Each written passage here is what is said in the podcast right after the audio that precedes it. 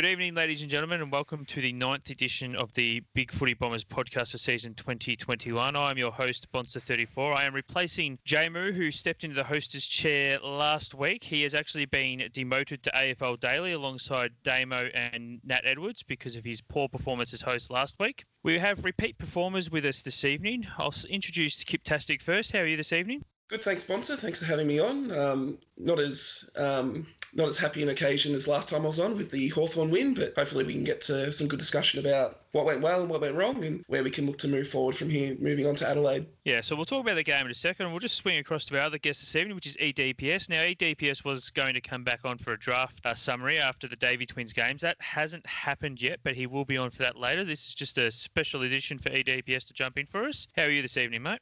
Yeah, yeah, not bad. Yeah, so the um because of the whole COVID situation, there was supposed to be a, a little comp up in the Gold Coast this week, so that hasn't gone ahead. So I don't know when that's going to get postponed till. It could be any time this year. What I've heard is it might be around grand final time, so it might still be quite a fair ways away. But uh, yeah, look look forward to those games and look forward to being on uh, tonight.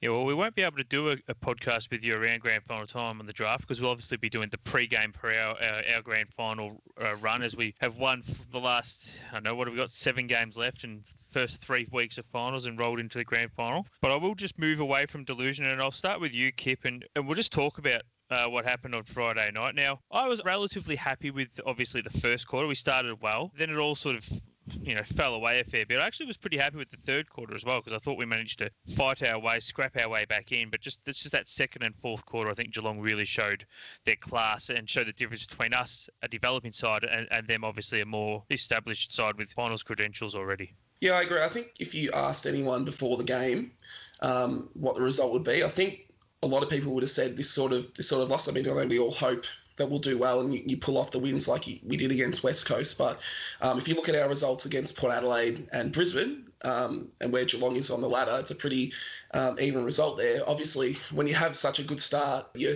expectations rise and you know you start to think, oh, can we pull this off? Can we hold them off? And then you know halfway through the second quarter, I think we all sort of saw the signs that. Um, it was getting away from us. Um, obviously, Cameron um, kicked those three goals, and then once he went off, um, Hawkins sort of took over. And he's, the, he's probably the first um, key forward to really get hold of us this year, which is for a developing backline is, is a pretty good effort for um, to take this long for a key forward to get a hold of us. But um, it was just too much left to too few. Obviously, we'll obviously talk about Darcy and Zach and a couple of others. Um, but when you look at the the spread of Geelong possession winners and goal kickers, you know we were just um, outclassed by a much better team, and um, our bottom end couldn't hold us up. Yeah. So EDPS, I will just ask where do you think the game changed in the second quarter? Now, I know a lot of people on our board said it was umpiring. Put the umpiring to a side for a moment because I think sometimes our posters get a little bit too fixated on it. What was the turning point for you in, in that second quarter where, where you just started to really think that Geelong were going to overrun us as, as they did? I think it's more the mentality that we came out in the second quarter thinking, ah, we'll, we'll just play the same as we did before. Geelong aren't playing so well. Uh, it'll just work. But I think they had to realise that Geelong were not going to come out the same way they did the first quarter as they would in the second. I mean, they're a good side. They've been a good side for a long time. You've just got to expect that little bit of a fight back from Geelong, and they just didn't didn't handle it at all. Uh, the the pressure from the first quarter and that that uh, taking the game on just wasn't there.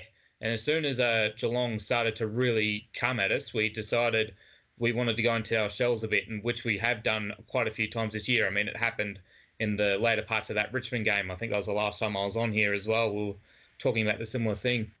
I, agree with that. I think you look at how we played in that first quarter, and there was a real. You saw it in the Melbourne game as well. We really were trying to lower our eyes, look into that forward 50, and really pick out targets. I know there's um, a couple of times when we obviously didn't moving fast plays and miss kicks, but there was a real effort to really think our way through it. And then once Geelong started to get um, that run on, there was a bit of panic. They went back to the long kicking and kicking, and um, you know Tom Stewart just sort of ate, ate all that up and took control. So um, I think there's a lot of you can see the difference between an experienced team that's played together uh, for a long time and a team that's learning what they need to do and just that ability to be to think calmly through it. Geelong didn't panic when they were four goals down; they knew what they could do, um, and when they got that run on, we just couldn't couldn't answer and couldn't handle it and reverted back to you know the long bombing um, kicks.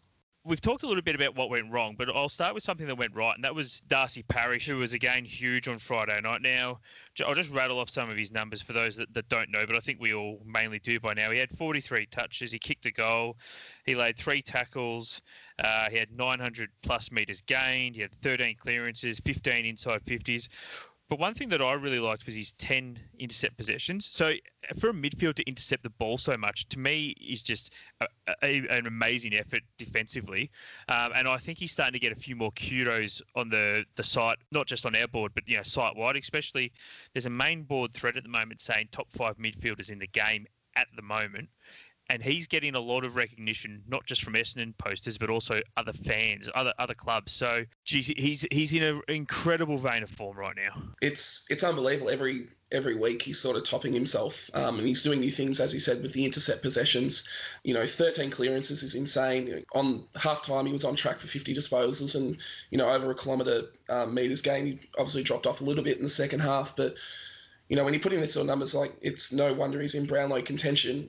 I mean, there are questions about about his kicking into the forward 50. I think that's that's not just a, uh, a Darcy Parish issue. That's obviously a, a, team issue, and that's also a lot of that comes down to how the forwards are moving for him. But is is there a person in better form in the competition? Maybe Bontempelli, but I mean, I think he's out of contract. I think there'd be 17 other clubs really seeing if there's any possibility of getting him out. But um, I think we'll do everything we can to make sure he stays. And I think everything um, that he said suggests that he's going to stay. So hopefully he doesn't have to carry this much of a load um, in future. I notice, um, just looking at the stats, that compared to, say, Dangerfield, he's spent 10% um, more time on ground than Dangerfield. And I think it was pointed out by someone on Twitter how much longer um, our midfielders had to um, play on the ground compared to the Geelong midfielders. And while that in future that may not mean he's not getting these excessive numbers, um, when we get some more of those depth midfielders back, like a Shiel, a Caldwell, and a McGrath, it means he doesn't have to play so long on, on ground and he can be more effective because he's not as tired. Yeah, I mean, EDPS, he really is forming an, an incredible one two punch with Zach Merrett at the moment. And Zach really probably is getting a little bit lost at the moment behind the massive numbers Darcy's putting up. Yeah, well, I don't think uh, Zach or anyone at the club would have expected Darcy to come out how he has when Shiel went down. I mean, that's what we needed. It's what we'd really hoped for was a player to really take it by the scruff of the neck and take that chance. And Parish was the one to do it. And it, now it's more exciting to to think how well he's going to go with even more support around him. So he's not having to do all the heavy lifting. Although, you know, those 43 touches, those 28 contested possessions are all well and good, but we still want a, a better balance of our midfield so we don't always have to rely on one really good midfielder to um to take us there. Like all the best midfielders, like even the other day, Bontempelli, uh, he didn't have an off game, but Macrae had a good game. So, I mean, that that's what they do. Yeah, I think your point about our midfielders needed to spread the load a bit more is is a valid one. Uh, if you sort of look at the next best after, I mean, you know, Darcy had 43, Zach had 36. You know, Heppell had 25, but he's very much a half-back flanker now. Stringer had 25, but he sort of plays that midfield half forward hybrid role. He doesn't really play midfield dominant all the time. Uh, Snelling had 24, but again, you know, he's probably another midfield half forward hybrid. Hind had 21. After that, it falls away pretty quickly. You know, Ridley had 17, but he's halfback. Langford only had 17, so he had another quiet one, um, which was surprising. and then it falls away to someone like Tom Cutler, who absolutely got hammered on our board, I, I thought, and potentially unfairly because being his first game back, he's always going to struggle, I think, to get to the pace of uh, pace of the game. Yeah, and yeah. I didn't even think uh, Tommy Cutler played that bad. I think he had the job on um, on Gryan Miers a few times, and I think he actually did a pretty good job I always thought with Cutler is that the back line was the his best position, even though he can play on a wing.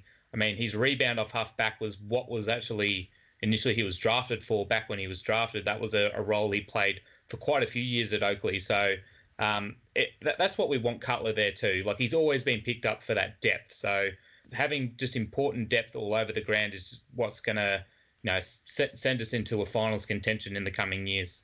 Agree. I mean, it's a, it's a really good point. Um, I just want to talk a bit about um, Jake Stringer and just the, the form he's in. Just looking at his stats, Um, he's having a career best year for disposals, career best year for tackles. Um, he's got he's averaging four tackles a game, um, which is far and away his best across his career, and having a career best year for clearances. He's really turning into that midfielder that I think the club thought they may have been able to turn him into when they when they picked him up, but um, there may have been some doubts of whether he had the commitment. But he's really shown, particularly in these last three weeks, that he does have that ability to be a midfielder, not just a forward who, who does centre bounces. I think the numbers he's he's putting out and um, the effort he's putting in, which is highlighted by by his tackle numbers, really shows that he can be that point of difference that we need and obviously going forward and kick three goals. I mean, a lot of people talk about how Darcy and Zach aren't goal kicking midfielders. Well, Jake can be that goal kicking midfielder that we need. And then when you add those other people around him, then you start to get that depth and that spread of load, which is what you need to be one of those top four or five sides. Yeah, and I think we talk about spreading load. I think we there there is the point that has to be made that we are of course still missing Caldwell, McGrath, and Shiel in that in that midfield. So if those guys were there, obviously the load would be spread uh, a lot thinner than it is right now, which is which is something that we want. Um, and, and, you're right about about Jakey. He is in some unbelievable form right now, and I know he went fishing um, off the coast last week with Dev. So if that's the sort of form 25 and three that he's going to get from going fishing, I think instead of training, we should uh, we should just send him down to the coast each week. But Kip, I, I, do just want to swing back to a, a, point you sort of half raised before about our forwards maybe not leading as much. Now, I was very disappointed with our forwards on, on Friday night. I did get accused of being a little bit harsh on uh, Harry Jones previously, but I'll, I'll just say it again. He just looks he looks tired. He looks like the season's starting to wear him down. Now he's young, so we expect that. But the problem is, you then got Cale Hooker, who's old and the season's wearing him down, which again you'd expect. And then Peter Wright, who's been good, but he he, he struggled on Friday night. I went through, you got three forwards that struggle, it makes it very hard for the midfield to hit anyone up. Now, the midfield disposal inside 50 might not have been great, but I think a large part of it also did come down to the fact that our forwards weren't leading. They seemed to be you know, grouped together, the, the three talls, at all times, which is why someone like Tom Stewart uh, found it so easy just to come across and take the mark and or punch it out of play because they just didn't seem to be getting on their bikes and getting that separation from one another. Yeah, I think you saw you saw it a lot in that second quarter when we'd get a forward movement and they'd all be together and there'd be a big group, there'd be a big pack, and either um, a Geelong player would take a contested intercept mark or we'd somehow give away a, a blocking free kick and the ball we'd lose the momentum, the ball would go up the other end and, and a goal would be kicked. I think it, a lot of it comes down to working together and, and being able to sacrifice yourself for the team. I think I remember back think it was the 2014 elimination final where the North supporters were really proud of how Drew Petrie played a, um, you know, he sacrificed his game to bring others into the in, into the game and, and allow them to get back and win that game.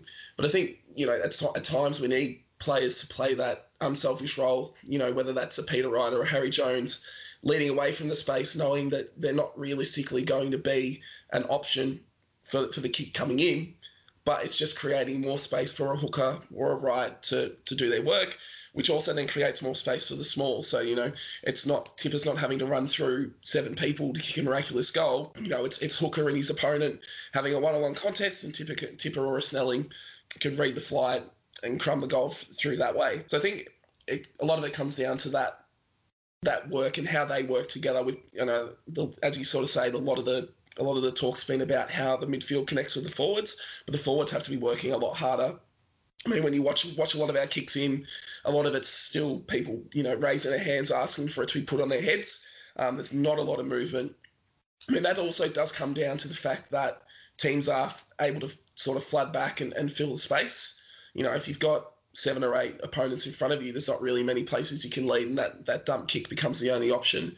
But there still needs to be a bit more creativity from those tools. Yeah, I think the uh, the cattle as well is a bit of an issue. Like we don't really have the right players for the right mix. A lot of a lot of other forward lines have. So I feel that someone like a uh, Gary Rohan, who's uh, offers a marking target, but also offers that uh, pressure as well.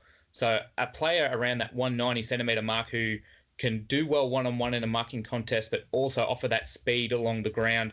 I mean, the likes of Waterman is one who who you like there. He's been doing okay, but he doesn't really offer that speed and that and that pressure, but he also hasn't got that size. Although he's quite solidly built, he doesn't have that height to really go there. So I think that's something that we'll need to look at a bit at the trade period or in the draft to look for for players that fit the proper dynamic. And again, with having all those tall key forwards going up for marks, the amount of times that there'd be no smalls even near them. Like a lot of the players like Waterman and like Snelling, they're not natural forward crummers like a like a Tip and Woody is. There needs to be more uh, forward players who have that bit of forward nous in them. I mean, Mosquito would have been a, a lovely player to have if he didn't have the injury concern with the ACL, but I think the dynamic is something we really need to look towards that will try and help that whole forward line gel a lot better. So what I'm hearing from you here is that if we need a, a speedy marking target, the Davey twins aren't what we need. We actually need to bring Alwyn Davey back and plonk him back at centre half forward. Oh yeah, absolutely.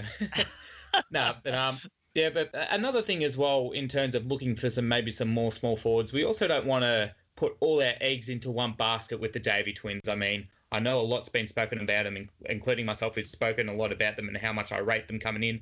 You don't want to have the whole supporter base as well putting all of their expectations onto those uh, onto those Davey twins. We need to look at a lot more star depth in, in that area, especially as well. Yeah, look, I think it's potential that, that some people are possibly getting a little bit carried away with the Davey twins, but but hopefully we'll uh, we'll, we'll see them don the red, red and black sooner rather than later. Now, Kip, one other thing I just want to mention is, is I think Rutten made a pretty big mistake on Friday night by not taking Zerk Thatcher into the game. Now, I, I, appreciate that a lot of people may not think that Zerk Thatcher is our future, is the answer of our future. I tend to slightly disagree. I think there's definitely a place for him in our side moving forward. But without Francis down there, we did leave Stewart very exposed, I thought, because we, we seemed to play, you know, Laverde down there as well. But he's that little bit shorter. So I think we left our, our backs a little bit exposed by going in without Zerk Thatcher, in, you know in Francis's absence, obviously, and hopefully he'll be back this week.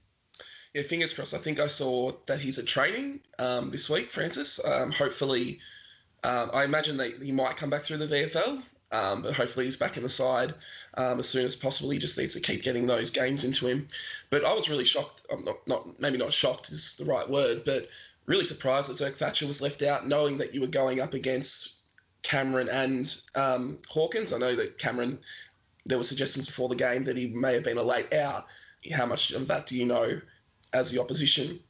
And just not having those options. I mean, like it really meant that you had to have Stewart on on Cameron or on, and he obviously rolled onto Hawkins um, for part of the game. But it just yeah, it just meant you, you, you lack that option. I mean, Laverde's probably the other option, and he, I think he did. I think Laverde probably played an okay game, and I wouldn't be writing Stewart off because he has had a couple of good weeks prior prior to this one. You know, there's a lot of um, defenders that have been made to look silly by Tom Hawkins over the years, who are, who are still quite good defenders. So I wouldn't be writing him off um, after that. But yeah, just that, that lack of options that Zerk may have provided, I think, who I think's been quite good defensively. I know that he's made a few mistakes offensively in the games that he's played, but defensively he's been quite solid and could have provided another option. Yeah, I mean, I, we're probably all waiting for Zach Reid to get um, some VFL, some bit more VFL game time, and hopefully get him him in to see what he can do. But again, he's not going to be taking those you know, brute for um, brute forwards at this stage of his development. So you, you are sort of trying to back Stewart in to be that option. And as up until this week, I think he's done quite a good job at that. So I think we can give him a bit of grace this week and see how he backs up next week, especially as it looks like Tex Walker's not going to be playing for Adelaide. It is a good point, and I do wonder, um, EDPS, how much the potential of Cameron being a late out probably influenced the decision to to not play Zerk because clearly Cameron should never have played that game, and I wonder if our coaching staff just thought, always thought he was going to be the, the late out that Geelong just for some reason left in. It's an interesting one there. Like we've worked really well having a lot of those taller defenders who can also play kind of small. I mean, uh, Stewart has shown an ability to, especially Ridley. You don't want Ridley taking those bigger marking types just so that they can um, get him with his incept game going. Although he played a pretty good game on the weekend, that's another thing we've got to you know try and finalise. I mean, a lot of the best backlines these days have a very very set backline. I mean, you don't see many changes to Geelong's back six. I mean, they're a very very well established, and they're getting a lot of uh, a lot of gains behind them as well. I mean, again, we we look at Ridley, who's not even played 50 games yet. Laverde's in his first year of playing as a defender. Same with James Stewart. I mean, we can't expect our backline to be as solid as some of these top top clubs who've had these backlines for a long time. So it's just a bit of um, waiting for, for our supporters. Just got to just let it play out. Let Rutten sink his teeth into that to, into the team, into that back six, and we, we should be fine going forward. Just going back to Cameron, just something I thought during the game. Given that he clearly came into into the game with the injury, I just I just think you, you shouldn't be allowed to use this. I know it's, it's probably hard to police, but you shouldn't be allowed to use a sub in that that occasion. Like I, I imagine that if there was no sub, he wouldn't have played. I think they sort of wanted to try and have their cake and eat it too. If a player comes in with a distinct injury, they shouldn't be allowed to be subbed out. That should be a risk that you take. But I'm not sure how you would police that. Yeah, look, I, I, think that's probably going to be too hard to police because it does come down to the word of the club doctor, and I, I suppose it comes down to the you know with the concussion as well. And at the end of the day, I'm not too sure how much a club. I, I, I see your point, but I, I, just don't know if a club would, would risk someone in in that situation. I, I think Geelong just thought he was going to be fine, and I th- I think they just thought it was, you know, a little knock that he could just just run out. Um, but obviously he can't, and, and they will suffer in the coming weeks because of that. But I do just want to move to the Adelaide game now, it, it, it's going to be a fascinating one for mine because,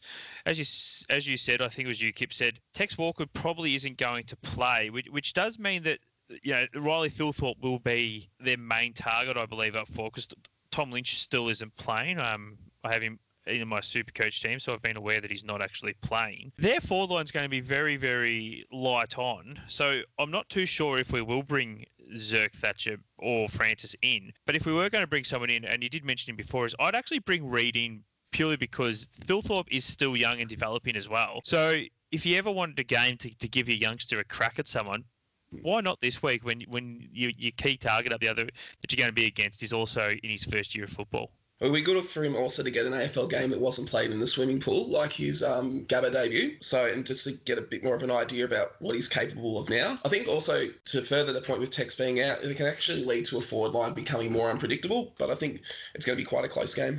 Yeah, further to bringing Reid in as a possible in just to give him a bit more exposure. I mean, considering we wanted to get his debut against Brisbane, just shows how much Rutten wants to expose Zach Reid to AFL footy despite his size. So that would probably be something that they look at, maybe giving someone a rest, maybe like a James Stewart or maybe even Laverde, just to because the amount of issues he's had with his body in recent years, it might be good to give him a week off. But in terms of more players that we could expect to see, I mean, uh, Nik Cox looked a bit tired uh, on the weekend, and Sam Durham has been really good the last few weeks on that in that wing position.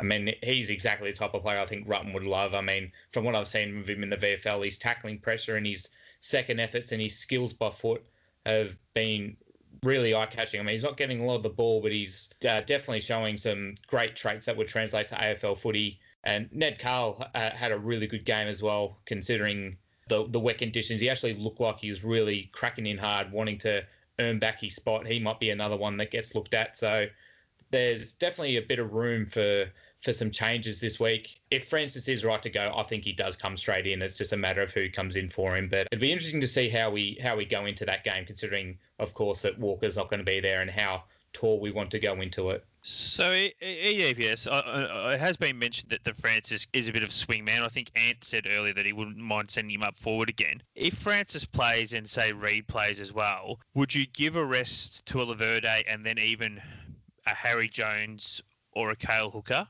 Just just put a Francis and a Reid either at, you know both ends. And I mean, can Reid go forward and, and kick a goal? I'm honestly not sure uh, how how he how he looks up front. Yeah, he hasn't played a lot of time up forward. I got to see a training session earlier in the year where he got to play a little bit of forward and he actually looked really good with that. But I'm not sure how, how he would go up forward with the way we're going at the moment. I mean, he hasn't trained there at all this year, so it'd be pretty difficult to do.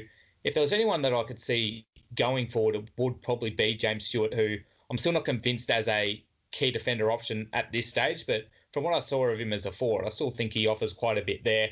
And if Hooker is to go out, he is a bigger, stronger marking target. So it'd be interesting to see how, how we could go there, but it, it just goes to show how versatility has really come into play with the type of players we've got. You look at how easily Laverde has kind of slipped into that backline role I can't see why someone like Stewart or anyone else could play a forward role if need be. Yeah, well, and, and that's another option, obviously, there, Stewart, going forward. I, I just think some of our youngsters probably do need a rest now. At the same time, I'm a little bit cautious of, of resting too many blokes in one game. You obviously don't want to sell yourself short just for the sake of giving blokes a rest. But I, I definitely think we could see a Cox or a Perkins or Jones, or you probably two, two of those three out this week. And I am actually very excited to see Durham play. I think he will go very well at AFL level. I think his game translates well to the AFL level. And and I think um, Kip, one of the interesting things I think about Adelaide this year is is in the past you've really looked at Rory Sloane as the player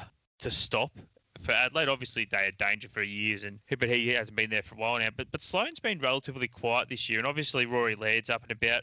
Ben Keays is another one who's been very good for them this year. Paul Seedsman's probably gone to a level that I didn't think he'd get to um, as a midfielder. I think he's averaging 25 touches, and I think Keays is having a, a 28 or 29 touches in, in Crouch's absence. Obviously, he's got to fill that hole. So I'm actually very interested to see how our midfield goes against theirs because I think their midfield is fairly underrated outside of South Australia. I agree. I mean, if you I haven't watched too many Adelaide games, but if you if you follow the stats, um, they've probably got a better spread of midfielders than we do at the moment. I think our top end of Darcy and, and Zach are clearly better, but they've got the situation where they can spread the load. So if they're able to negate um, the impact of, of Darcy and Zach, they're right in this game just with that ability to have different options to um, run through the midfield. And, you know, if, if we can't go with that, then it may be a situation where our, our players are getting tired towards the end of the game because they're having to play those extra minutes. And Adelaide can come home quite strong because of those options they've got. Yeah, um, in terms of um, Ben Keays, he's one that will usually go head to head with one of their best midfielders and try to beat them. So kind of as a stopper, but not quite a stopper. So I'd be shocked if you don't see Ben Keays lining up on Parish at most stoppages and really trying to curb his influence or try and beat him to the ball as well. Which I'll be really interested in seeing EDPS purely because I mean Darcy probably hasn't been tagged as such yet. So, and and and obviously you just said you didn't say obviously Keays isn't a tagger, a pure tagger, but it will be interesting to see how Darcy goes if Keays goes to him and does try and take him on head to head. It'll be interesting to see how he handles that sort of going the other way. Yeah, absolutely. And uh, just with Parish, I think what Geelong tried to do earlier in the game was try and just run in front of him. So because he's so good at reading the taps, it's really hard to actually stop him as a as a tagger. But if all you can do is just run in front of him, just look at him from a distance, and then try and dart in front of him, it's another way of trying to curb his like clearance influence. But it didn't take long for for Darcy to to get a work around that and ended up dominating anyway. But that that could also be another uh, a thing they tried a lot of clubs try to do and just beat Parish to the ball. Just watch where he's going and then just try and dart in front there were some really good examples of when they ran Dangerfield against Darcy at the centre bounces. And Darcy, you know, Danger, Danger was working really hard to, to do what you said and get, get in front of him. And Darcy was just able to burn past him, read the tap, and drive the ball forward. Obviously, we've spoken about how maybe how he's driving the ball, ball forward and, and his um, execution of that may not be as high as um, some of his other skills at the moment. But it was clear that Geelong were trying to trying to curb his influence by running players of the quality of Dangerfield against him, and he was able to burn them off. So I don't think that's necessarily the way to stop him at the moment. No, it's not. But I suppose he probably. I mean, they did they did take that approach with him. I guess though Keays has as EDPS sort of alluded to has been very good at it this year. He's he's almost in that sort of elite category now where with a, as, as a stopper that can hurt you the other way. So yeah, I, I just think it's going to be a fascinating duel to watch. And and I mean he may go to Merrett, but I think we've seen before that Merrett break a tackle fairly easily, break a tag. Bit of both. Now, lads, I'm not too sure how aware you are, so we won't touch on this for very long because we don't want to make fools of ourselves or all the wonderful work that the ladies are doing. But our VFLW side actually played their first final on the weekend against the Casey Demons at Casey Fields and managed to actually get the chocolates. So they will be playing, I believe, Collingwood in a semi final this week. And if they win that, they move on to the grand final. Whereas if they lose that, they actually end up in a preliminary final against either Geelong or the Southern Saints. I don't think our VFLW side prior to this season had travelled all that well. Uh, and I say that with trepidation because, I, as I said, I haven't paid a great deal of attention. But it is great to see our VFLW side actually in the finals and, and winning finals. And it'll be great, I think, personally, to see um, our AFLW side run around when, whenever that is we're meant to be getting in, with maybe getting pushed back as a result of COVID. I think they've actually said that they're they're wanting to get the last four teams in over the next two years, and I think we're really pushing hard to be in the 2022 competition. So hopefully that hopefully that comes through. I think at least personally for me, it's going to make AFLW a lot more interesting. I'm you know I'm much more of an Essendon fan than, a, than an AFL fan, and I think the same applies to AFLW. I've watched a few games, and the standard's definitely getting better. But I think without that that tribal connection to a to a team, um, it sort of lacks that must-watch ability for me. But if the VFLW side's going this well, hopefully that's a good sign for when we do enter the competition. It's con- congratulations to everyone involved in that. Put all the work in, and obviously with all the delays, and especially with, with something like a VFLW program, which is certainly not full time, to get the results that they're getting. Uh, is really excellent for the club, and I think you see it with the players on their Instagram how supportive they are of the VFLW side and how happy they are for their success. So long may it continue. I think that what what you touched on at the end there, like the results are, are something that's going to be really promising for, for them going into the the proper AFLW scene.